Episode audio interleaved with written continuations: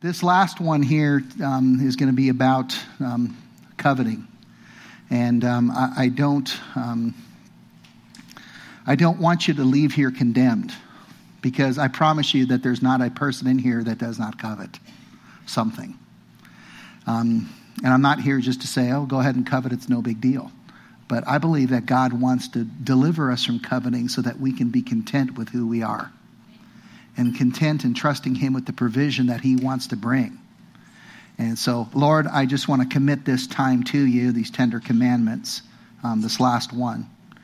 And um, Lord, just as uh, Paul said, all these commandments point to a bigger commandment, Lord, that is summed up in one command that says, Love your neighbor as yourself. And Lord, that's why we don't want to covet our neighbor's house and his wife, Lord, their spouse, their stuff, their kids, their work things, their tools. Lord, we want to love our neighbor. And Lord, show us that you will provide the things that we need when we need them, um, because that's the faithfulness that you have. And Lord, I thank you for the trials when we wait, and waiting does seem boring. Lord, it, it seems frustrating. But we know that you're in charge of everything, and when we wait, Lord, you're building stuff in us. We become bigger and stronger, Lord, faster. I thank you for that. And I pray, Lord, that you'd make these scriptures come to life so that we can be encouraged and transformed. We need you. There's not a person here that doesn't need you badly. And Lord, we don't come as the off as the elite, Lord, but as those who are brokenhearted and need your healing and restoration. And Lord, turn us into the elite who can follow you and not have the world or our own flesh impact us, that we can walk strongly. We can't get there on our own. We ask that you strengthen us by your power. We give you all the glory so no one can boast or brag. Our hope is in you. In Jesus' name, if you agree, can you say amen? Amen. Well, let me just do a quick review here uh, before uh, we look at the, this one. Um, the, these commandments are important because they're summarizing here to the 10th one. And the 10th one is kind of the culmination of desire. The word, the word desire is the longing after something. Like, I want that. And then coveting makes it a devotion. It becomes a complete object of worship or devotion. You have to have it. And I'm, I'm going to give a lot, lot, of different examples here uh, today. But I just start with the first one where God says, I am your God. He starts it off with understanding that He is the God who delivered you from Egypt. We are stuck in bondage, stuck to the world. It's under its grip, saying, I'm in charge. The world says, I'm in charge and I control you. And we say, Can you say it with me? No. no. Say, God is in charge of my life. Listen, your boss isn't in charge of your life. The economy is not in charge of your life. God's in charge of your life. If you can get this, it'll change your life. You, can, you don't have to be striving after so many things. You just be content and saying, God's got me. Do you think that God won't take care of you? Of course He will. But He's always leaning you toward trusting Him so that you know that what He can do. And then He's the one who says He delivers you. And the number two is He says, don't turn to idols. And we've all done it. We've turned to idolatry. Some other thing will help us. And it never does the job. It always falls up short. And then he says, Don't misuse my name. My name is precious. It's my name has power. I'm the creator. You know, it's like it's like your child if you're a parent and they come to you and they, they don't recognize that you were given for their sake. Now you may have not been the perfect parent, but you can imagine what they do need. God is the right parent and he's there for you. And his name is, is all power, all might, all insight, all love comes from him. And it's his name, it represents who he is. And then he says, I want you to remember the Sabbath day. Rest. It's okay to rest. I'll provide for you. Work the six days. Work the days that you need. Be active. Be proactive. And on that seventh day, take a rest. Because that seventh day, that number seven, that, that seven is Jesus. He is the rest. How many want to enter into Jesus, the rest? That, that's why we don't have to work for our salvation. We enter into the seventh day. We enter into the rest where God has done all the work. Do I hear a strong amen there? This is very good news. And, and isn't it great that God wants us to rest and then he adds in there and he goes, and by the way, your kids can rest too. Because that's our temptation. I'm going to rest and you need to do my chores. So go take care of it. The kid's like, yeah, dad. And he doesn't get to appreciate the rest. And it says in your workers too. And I know people want to work your, your, your worker slaves to death, you know, you know, just a little bit more blood out of them, get some more revenue. We got to make the numbers. But listen, why work against yourself? You're working against the principles of God. Rest, and you'll see God bring increase. Amen? Honor, honor your family, your neighbor, your parents, and the people who bring your water. Thank you, Faith. And, and honor, because honor is a place of respect. When you give people respect, even when you don't think that they deserve it, honoring brings uh, righteousness. And then he says, and this is an odd one you shall not murder.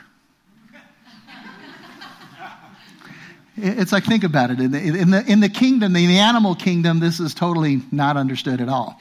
You, you, know what I mean? They just, you know, you kill to eat. And the thing is, he says, he's telling the Israelite clan, don't murder each other. Don't kill each other. You know, because God is the author of life. This includes killing yourself. Don't kill yourself. Don't kill yourself. God is in charge of your life. He gave you life, He gave you breath. It's His to give and to take away and God is the steward. Of all that, Jesus is called the eternal life. He gives you abundant life. And you may be in a season where you're going, man, I'm discouraged, I'm depressed, there's no hope. That's okay. Persevere through that season. You'll get to a season of hope. Sometimes the tunnel just seems dark and it seems long. And you don't think God's working inside because you're thinking, oh, it's just I blew it, too many things. And you start to put hope in yourself. That's what happens when we sin. Darkness starts to surround and cloud our mind and our we get anxious and then we start worrying and then we start to feel the burden of what we've done and then we start to try to dig ourselves out. Listen, if you've dug yourself into debt, don't wiggle your way out of debt. Give your debt to God. Let God get you out of debt. Put God first. Let Him do that. If your bitterness and unforgiveness is taking you somewhere, let the Lord bring you out. And this murder, you shall not murder, isn't just, you know, actually stabbing someone and killing somebody. We see that, and it's alive in our culture. But He's saying in our hearts, He says, anyone who doesn't love his brother or sister is a murderer, it says in 1 John 3. In other words, we can murder people with our thoughts and, and how many have had anger toward people this way? I mean, you know, I've had it driving, but, but that's usually superficial. I've had it with people like, oh man, they burn me, and then you, all of a sudden you just get angry, and then all of a sudden God's going, look what's in your heart, look what's there. And don't deny it. Pretend like, oh, I don't have anything, I'm fine, I just got rid of it. No, just admit that you have it and let God bring real eternal life and eternal change to you so that when He delivers you, it's for real. Amen? And then you shall not commit adultery. In other words, you got the relationship, those who are married, you got the, you got the wife that God gave you. Instead of investing it with your eyes looking everywhere else and then looking to act on it, why don't you invest in the wife that you have? Husband and wives, why don't you invest in the husband that you have? You know, you'd be surprised when you nurture and care for your spouse how much blessing they'll have. Was that a funny line over there I missed? Sorry, television audience, we don't know what they said, but it was hilarious. Ushers, usher them out. we got to get these big muscle mush- ushers back there. But, but in, instead, instead of adultery, and you can, you could do the lust in your heart too. All you have to do is see a picture on the internet or see something on the TV or see some kind of little clip, and then all of a sudden your heart can just go there. And you know what? The, the woman or the man or whatever the case may be in your fantasy always does what you want them to do. Right? And guess what? It's not real. Just turn to someone, look at them, go, it's not real. It's make believe. You know, it, it, turns out that real wives and real husbands actually need nurture and relationship. That's what it turns out to be. And, and, and God's not saying this only just for you, like God's going, I really want purity in all the relationship. That's my big deal. No, this whole thing is to point you to Him. God doesn't want us to have this God and that God and that God and just kind of randomly. He wants you to serve the one and true God. He wants you to know the one and true God because He's the eternal God who knows how to You know, if you want to take a bus trip from here to Atlanta and you know a bus knows how to get to Atlanta, that's the bus you take, right? God knows how to drive throughout eternity. And isn't it amazing that He invites you on the trip? And not only like you're like on the back of the bus, you're going to be riding with Him. The Bible even says you're going to reign with Him. We are going to reign things. Now, I admit we sometimes look like losers, but we're not going to be losers then. We shall be changed in a moment. And we, when we see him, we shall be like him. And God says this is an amazing gift to us. It's a blessing. It's the reason he made us. So let's live a life worthy of the calling we have. Amen? not to earn your salvation. Don't anyone go out there and say, I'm going to try to be good so God will like me. The cross says that God so loved the world already. He already loves you. And he did it so that you could be saved and rescued. And then two last ones is don't steal and don't lie. Because stealing is a poverty mindset. You don't have what you need, so you got to take it. Trust me, I've stolen in the past you know, I've taken things and, and it's because I, I'm never going to be able to get this. And if I don't get it this way, then I won't be able to get it. And you just steal it. And lie, you start to present yourself as something other than you are. Or you lied, it's, it's a false witness. You know, you testify against your neighbor when you're the one who did it. Someone else did it, but you know you did it. And then, which brings me today, and it says, and you say it with me, you shall, you shall. not covet, not covet. your neighbor's and there's going to be a bunch of stuff written out here. Okay? Don't take your neighbor and you're going, Who's my neighbor? Remember? You know, it's like, you know, be, be loving to your neighbor. He goes, Who's my neighbor? And it says, they, it says they said this to Jesus because they were trying to justify themselves. Like, I take care of my neighbor. Yeah, I get his newspaper and stuff like that. Who's your neighbor? He's saying it's the one that you interact with, it's the one that you end up giving to. Well, who's the neighbor that you're coveting from? It's the one that you take from. Maybe it's someone that you saw in a Facebook page or whatever. That's your neighbor. And he's saying, don't covet. Don't covet. It's not going to help you. Again, if you can break free, if I can break free totally from this, from with the Lord's power, we can be free to say, Lord, I don't need to covet. I don't need to have a poverty mindset where I'm going, I just don't have enough. I don't have enough. I can't trust God for the provision. And so we take things that aren't ours. And then desire starts to come in where we start to desire something our neighbor has.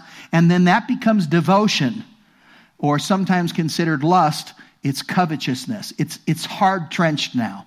I want that. I have to have it. And by then, your heart just starts to follow it. How many want to be free of this? Come on. And the first thing is to admit it. So let's start with the very first one that he lists out here in Exodus 20, 17. You shall not covet. What did I say?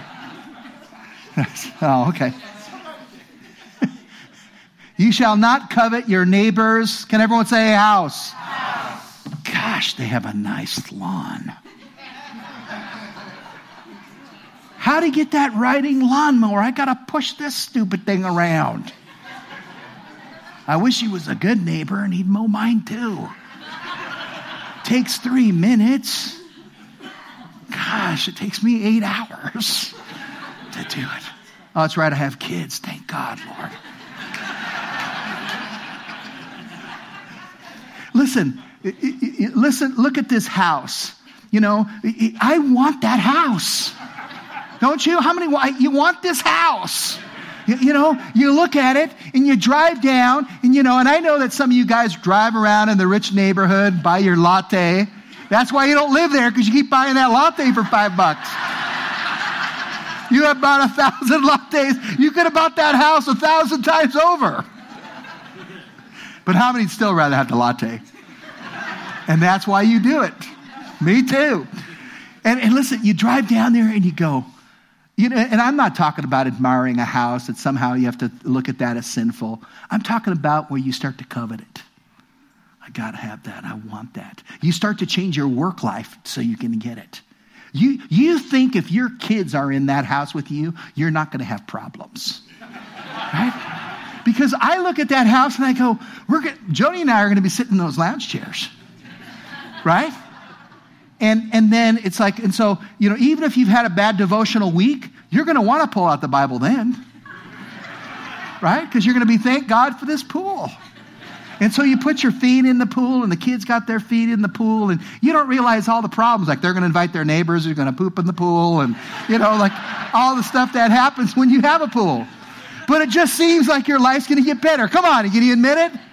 It's just the way that it is. And, and I look at this, this picture of this couple, you know, it, it's, it's why is the grass always greener for my neighbors? Do you notice that? I don't know what it is about my lawn, but it just gets, it's brown and there's green. And they, I know they put this nitrous and they put other stuff on it, but theirs just gets green faster. And it, it's like, and look at how happy they are. You, you know what I mean? And, and if you put on the, the next picture here, it, it's like uh, the, the uh, appliances. I have to have them. Do you know how difficult life is if you have to wait an extra minute because you don't have enough wattage for your microwave? Do you realize how long Pop Tarts, instead of seven seconds, take nine seconds?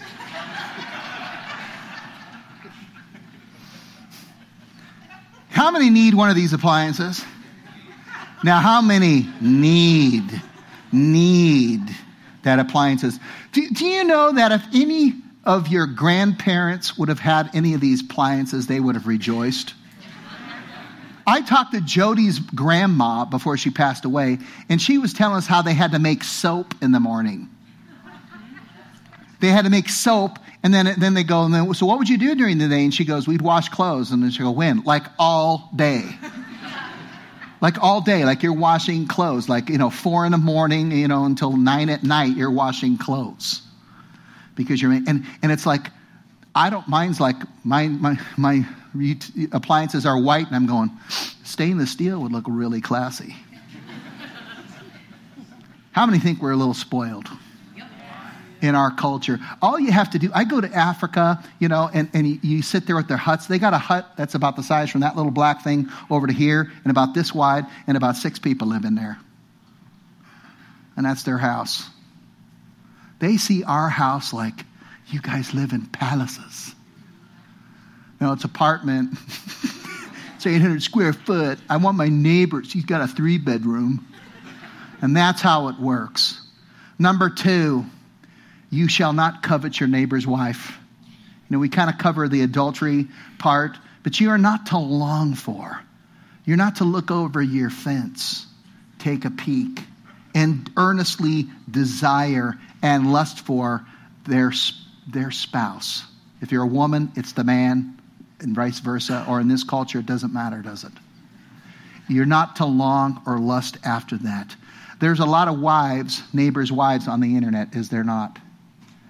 And it's kind of God saying, be content with what you have. Don't covet after that.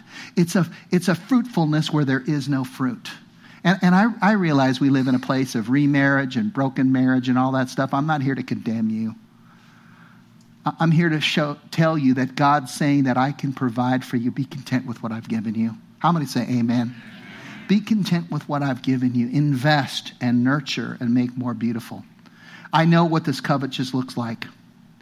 As you see these two people facing each other, you just think yourself, his wife is so spiritual. I bet she would respect me, right? I know what the woman's thinking. I bet he would love me. Look at that. They're praying right now in the Spirit. And, and then you look at this, you know, the Harlequin romance, you know, you're thinking to yourself, how come my spouse and I don't wear matching scarves?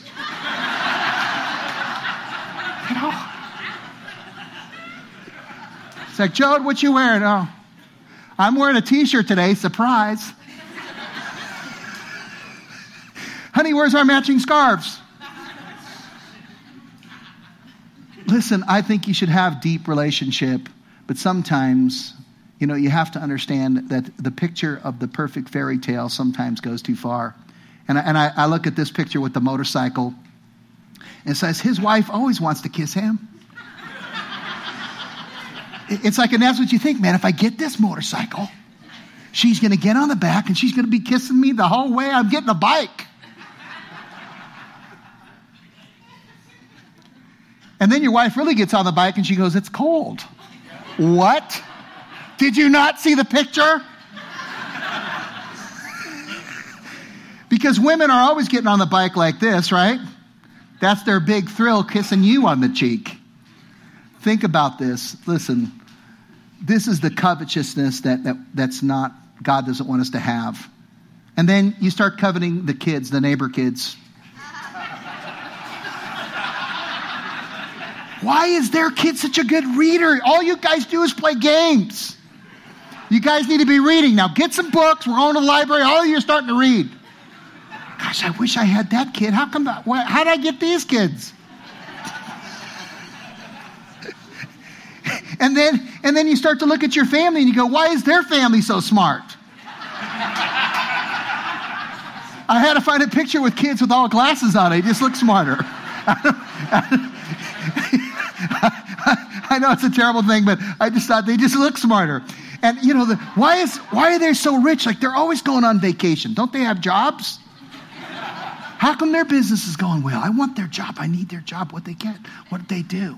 And it's like they're so happy. And you know, this this is where you kind of get this covetousness. You know, you, you want their wife, you want their spouse because you think that's going to be perfect, and so you covet it. And, and all you have to do is start to give it your desire, and desire will become covetousness. It becomes a devotion. Listen, if you're honest, and it doesn't have to be an actual neighbor's wife or something, if you're honest, you can look in your own heart and say, Man, I've coveted. I've coveted. No question about it. When he comes to the church, I'm going to read this in just a bit. When James comes to the church and when, when uh, Jesus speaks to the people, he's not wondering if they covet. He's saying you desire and you covet. He's telling them that. He's not saying that because he wants to send the covetous to hell, like in Ephesians. It's because of the fact that he's saying you need to understand it so that you can realize that you need to be rescued, you need to be saved. And how many say amen? amen. We need to be saved. Number three, do not covet. And then he, he says, not his wife or his male or female servant, not their workers not their ox, you know, who plows the field. Man, I wish I had that tractor. Man, I need that diesel truck if I could just get that. Wow, look at that computer. Trust me, this gets to me. I'll be driving down the street and I go, man, look at that computer. Look at that hard drive. or I'll see some car and I'll go, man, that's a nice car. I wonder if their air conditioner works more than 15 minutes. I mean, I don't know why Jiffy Lube came up with their plan, but I soak it dry. Do you need it to put the oil in again? Yep. When did you put it in last? Yesterday, I think at 9 o'clock. I'm just kidding. But listen, you want their job, you want their work tools. A business starts to take off, and your business wants what their business has we start to covet. It, listen, God is going to steer us in this scripture where I'm going to lead you. He's going to say, You don't have because you don't ask God.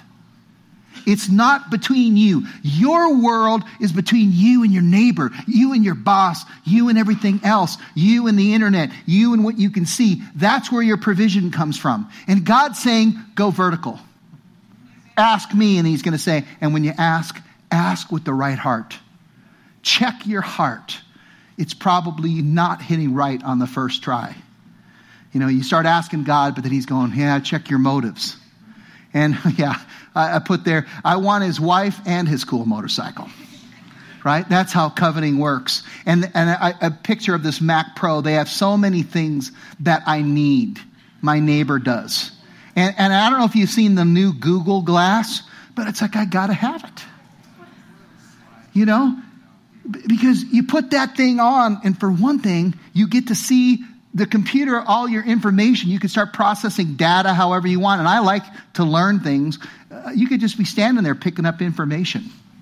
You know, they have certain clubs and places now where they don't allow you to do it because you can take videos of people while you're walking around.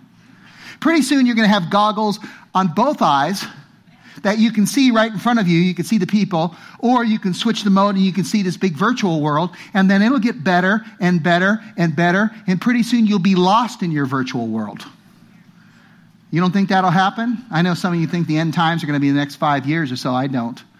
I'm ready for it, but I don't think it's going to be. I think there's a lot of technology that's to come still because I can imagine it. That means that it's possible. And check this out I want this Google Glass, but what if it's not mine? Well, then I want the keyboard too. right? And I, I, put there, Lord, don't you realize how amazing I would be with the right synthesizer? how many have thought this before? Not with the synthesizer, but with something else. You know, if I just, I know some of you tool guys, if I just had this crescent wrench.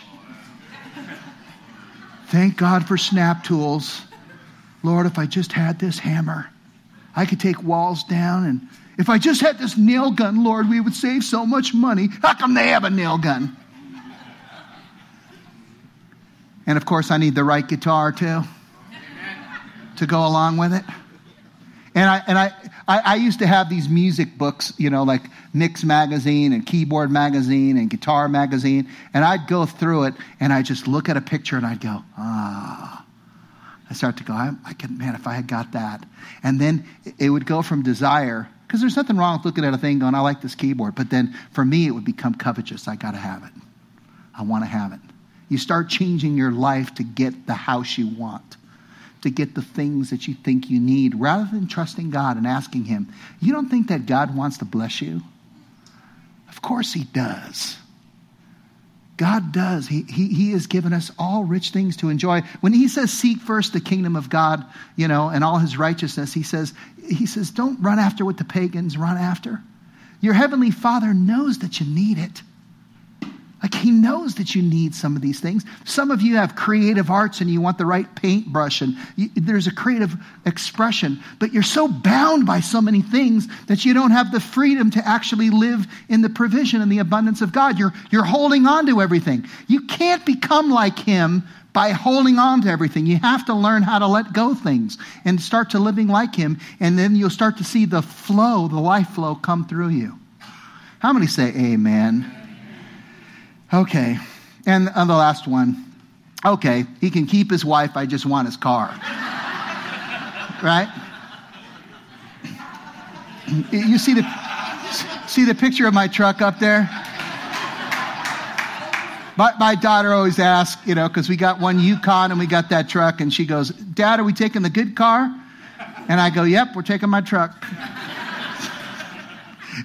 You know, it's hard when I drive that red truck around because you park places and you start to draw a crowd. It's, it's hard. the teenagers will come up and they'll say, Can I drive your car? And I say, No, it's mine.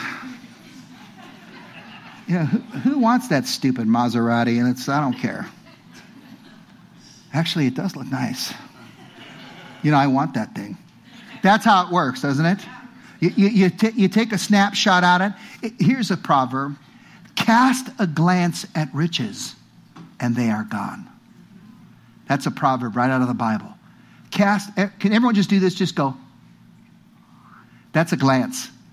Cast a glance at riches, and they are gone. Makes you want to be careful of your glances, doesn't it? We need some glance control. And then he finishes number four or anything that belongs to your neighbor. Anything. Don't, don't covet his house. Stuff in his house, his yard. Don't covet his wife, their relationship, your covetous lust, dream, fantasy of it. Don't covet his ox or his male servant or female servant, his workers, and that fact that he can have workers helping him. Don't covet. And then he just summarized it. He goes, or anything anything that belongs to your neighbor, anything that's his, anything that's part of what they have, don't mess with it. Don't mess with it. And, you know, put just skip those. Yeah, I just put two pictures in here. My neighbor with the two homes. Put the next one on. These are the things that you can covet. Look at that house. Do you realize how happy our family would be if we could live there? Then your kids would never be bratty if they had that. Right? Because every morning you'd wake up and you'd have a drink with an umbrella in it. Until about the third day when your kid goes, Where's my drink with the umbrella? No umbrella drinks. And stay out of hut number four, you go in hut three. But you told me that I could have hut number four. We're on the ocean for crying out loud. You get the whole Pacific Ocean. Well, we've never seen the Atlantic Ocean. Can't we stop in port and do something fun where everyone else is? You know how much money I spent on this yacht? How many can see this argument coming out? Trust me, this yacht won't help you. Greed, lust, all these things start in the heart. God wants you to be free in the heart. I know that they put those things right at the beginning, right when you're about to go to the cash register. They have all kinds of crud they want you to impulse buy. And there's pictures of them. The magazines got everything that you might want. Maybe I want this and maybe I want that. But trust me, it's just there to draw your attention from your walk with God to say, Lord, what do I really need in my life? What do my kids need? And this is the question. Letter A, I don't covet because I'm a churchgoer. Sure, you don't. this is the woes that come to the teachers of the law. They're the ones that they know the word the best. No one knows it better than they do. They're the Pharisees are the ones that come off the most righteous. And he calls them, you hypocrites. Because look what he says. It's like you clean the outside of the cup and dish. It's like you put it in this special dishwasher that only cleans the outside. But somehow you get in there, you know how the gunk sometimes sticks because you didn't put the thing in right, or your dishwasher is old, or whatever, and it didn't clean it all, or you just clean the outside and it's shiny, it's bright, and you put it there, and people look at it and they go, oh, that's nice.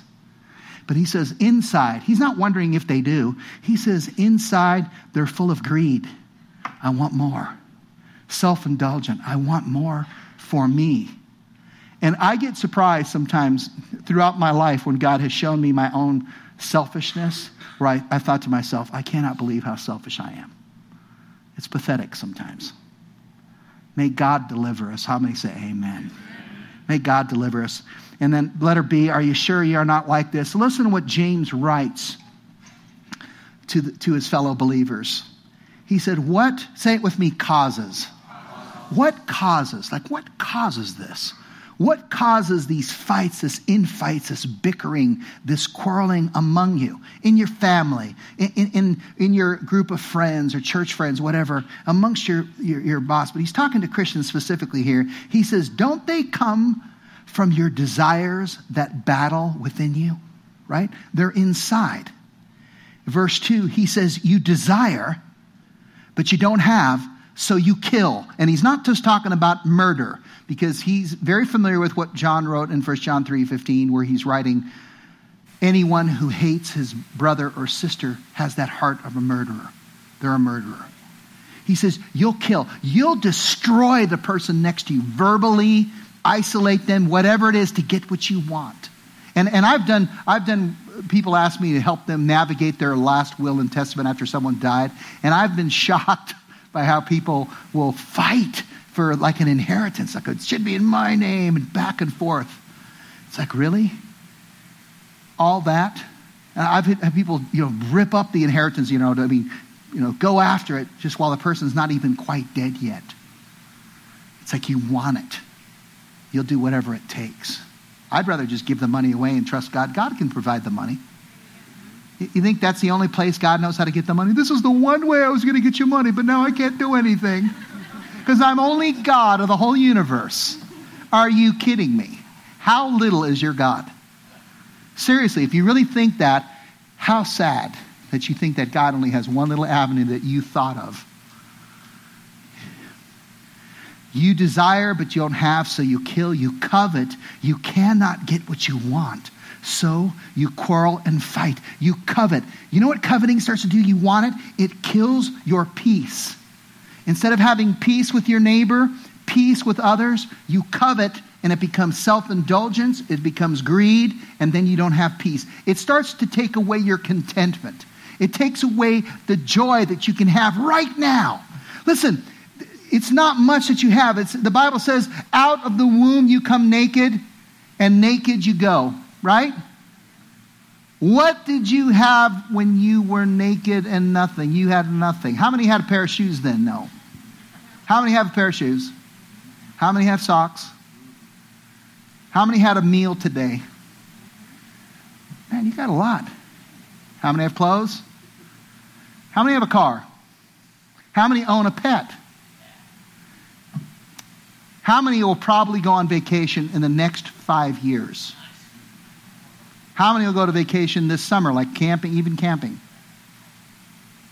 Man, you came in this world nothing. You were naked. You didn't even have underwear on, for crying out loud. I pulled out four kids. You come out slimy with gunk all over you. And all, and all you contribute is This is all you contribute. Yeah! Yeah! He's alive. Yeah! Oh, when do you get love right away and you get taken care of right away? It's like you bring nothing and you have to covet something that you, everything that you have comes from on high. You may not realize that. Even death and destruction from sinful man around you, God will reconcile and restore. How many say amen? Coveting kills your relationship with your neighbor and it kills the season you're in. Look what he says in verse 2. You do not have, can everyone say, because? Now we know what it causes it. It's your desires, it's your coveting. You have what you don't have, you want what you don't get. And he says, you start to quarrel and fight. And he says, you don't have because you do not ask God. You're, you're, you, when you want to prosper, you know who you look to? Your boss. Do you think your boss is your provider?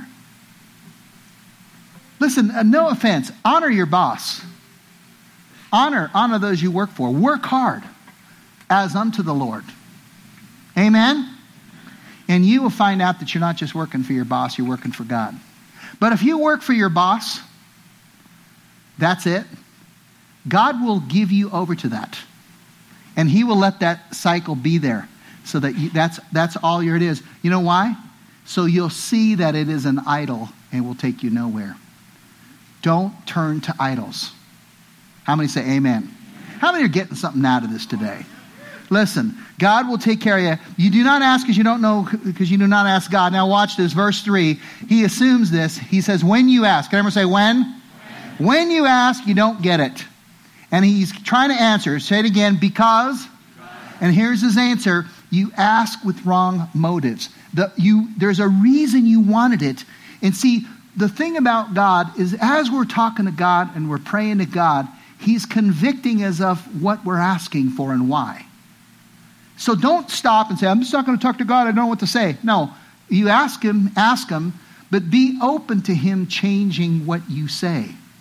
Because sometimes you'll say, Lord, I need this and I want this. And he'll go, and why? And you go, because I want it. Uh, uh, uh. And God's going, get your heart right in this. And then he, you then start to keep step with the Spirit. You submit yourself to God right in the midst of that prayer, and God will get you the right heart. And it'll become habit for you. He'll start to make it a habit. He says, You ask with wrong motives that you may spend what you get on your pleasures. When he says, Seek first the kingdom and his righteousness, he also says, All these things will be added unto you. It's not as if God goes, I want you to live like a monk and I want you to be miserable. I'm going to take all things away from you and I'm going to get you married, but it'll be miserable. Because I'm the Lord your God who needs to prove that he's in control. Really, is this the same God who made the Garden of Eden, who says there's eternity with him, blessings upon your imagination? Think about it. The God richly wants to bless you. He's saying, trust the provision that he's given you. First Timothy 6 6, this is the last scripture, and I'm going to have Ira come up as well. Godliness with contentment is great gain. We brought nothing into the world, we can take nothing out of it. If we have food and clothing, that's provision. We'll be content with that. God is saying, What I provide for you, what I give to you, be happy with that. Yeah, but I wish my spouse was better and they were this and that. Really? Why don't you work on yourself? How many say amen? And trust me, you start to invest in your spouse, you start to invest in your marriage, you'll start to see fruit in that relationship. I know you don't, we don't always want to become good stewards, but do you know that God wants you to learn to be good and responsible with the things that you have? He wants to teach you discipline. He wants to teach you stewardship so that you're seeing an earning of what you make. It feels better than when you just make it randomly. Why don't you close your eyes and we're going to pray, and I'm going to have Ira come on up as well. He's going to close us down. Father, I thank you for your great salvation and your great deliverance. Listen, first of all, if you felt the uh, conviction, I don't want you to feel condemned. That's condemnation and conviction are two different things. Sometimes I feel convicted because I know I'm wrong. And I just go, Lord, it's true. I'm, I'm totally like that. But you don't need to take it lighthearted as if it's no big deal. But what you need to do is you just need to say, Lord, thank you, first of all, for forgiving me because his forgiveness is already there before you say anything. The cross, which was God's taking on your consequences, happened way before you were even born. God paid for those things. And it's secure. Read Hebrews chapter 7 through 9. But you can admit it right now and you say, I've been covetous and you need the forgiveness at the same time, you just want to recognize your need for the forgiveness, would you just raise your hand high to God right now and just say, Lord, I need the forgiveness. I've coveted. I've desired things that I shouldn't have. Don't let the past kill you. Just admit it with God and just say, Lord, bring me your forgiveness. I need your restoration. Change me, Lord. Help me to be content with what I have and trust that you're going to provide the things that I'm built for. Some of you maybe have creative arts or, you know, work ambitions that God has put, He's given you the desires of your heart. Let God provide those things. You don't need to steal them. You don't need to covet them. Let the Lord bring it. Put your hope there. Put Him first with your resources and your finances. He says, Put me first and see if I will not pour out such a blessing you can't contain. Give and it shall be given to you. Trust my way of doing things.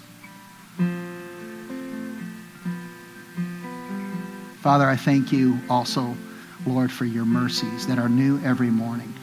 And some of you just need to receive that mercy. Just say, Lord, thank you for the mercies that are new today. Don't carry the condemnation of what you did yesterday. Let that forgiveness come right now. Man may not forgive you, but God does. You say, Lord, thank you for forgiving me. Thank you for your redemption. In Jesus' name. Okay, I'll finish. Father, I'm going to finish because his mic for some reason is not on. Father, I, if you're out there, and Father, I pray that you'd open the hearts of the blind. And you've never put your hope in the Lord, you've never received the forgiveness of Jesus. I want to encourage you to. Maybe you've drifted away from the Lord and you've forgotten your salvation. I'm telling you that Jesus saw your life and he loved you. Even in the midst of your own sin and rebellion, like mine, God saw me and he brought redemption. He came in the, your form. Bible said he put on flesh. He put on humanity to be dressed up in this world like you're dressed up. It says he lived this life, but he did not, um, he did not sin like we did, and thus did not deserve any consequences. But then he exchanged them, your consequences for his consequences. It's an exchange. And God says, anyone who believes in me will have this exchange. I'll take on their burdens. I'll take on their sins, their problems. And God says, and then you'll take on my righteousness. And I'll bless you. It'll be a swap. You'll receive full redemption. And if you need that redemption, I don't want you to put your faith in this adventure church. I don't want you to put your faith in the pastor who spoke to you or lead, some leader or human. I want you to put your hope in the, the God who saved you, that he forgave you. And receive his forgiveness right now and just say, Pastor, I need to be forgiven. I receive it. It's free. It's a free gift. It's called grace. If that's you, just, just raise your hand, look up at me. I want to agree with you in prayer. Amen. Amen. Amen. I see you. Anyone else? I just want to agree with you in prayer. Amen. Amen. Amen. Amen. Anyone else? Amen. I see you. Is that hand raised? Amen. Father, I thank you. If I didn't see you, Father, I thank you. I thank you for these, Lord. And I thank you, Lord, no matter how many sins, and Lord, we're in the same boat. We're not singling them out to somehow say these are the worst sinners. Lord, that we say that, Lord, let them join us in the same way that we've experienced forgiveness, that they would receive it too. And would you, who just raise your hand, would you thank God by faith? Just say, Thank you, God, for forgiving me. And the more important thing is you don't want to just be stuck there. Say, Lord, restore me. Restore my life. I can't look to myself to do it. I look to Jesus to do it. I look for you to empower me to live through me to do it. And put my commitment there. And then if I have our base camp leaders, we have a ministry called Base Camp that helps you walk um, and, and find out how to become a disciple of God. It's done in a community setting. Um, it's a safe place. It's not a judgmental place. It's a place where there are people there, leaders there to serve you and to make themselves available for you. You can come as you are. You don't have to come as somebody else. And just say, hey, I, I want to grow my walk. And they'll walk with you. And if you want to acknowledge one of the base camp leaders or you need any prayer today, maybe God pointed something out and you said, Lord, I need prayer. These base camp leaders are right there in the aisles. Just walk up. They're trustworthy people. That's why we put them there. They'll keep your story safe. And just say, hey, I need some help. I need some prayer. And watch what God will do in agreement. He'll take care of you. It's good to come in agreement.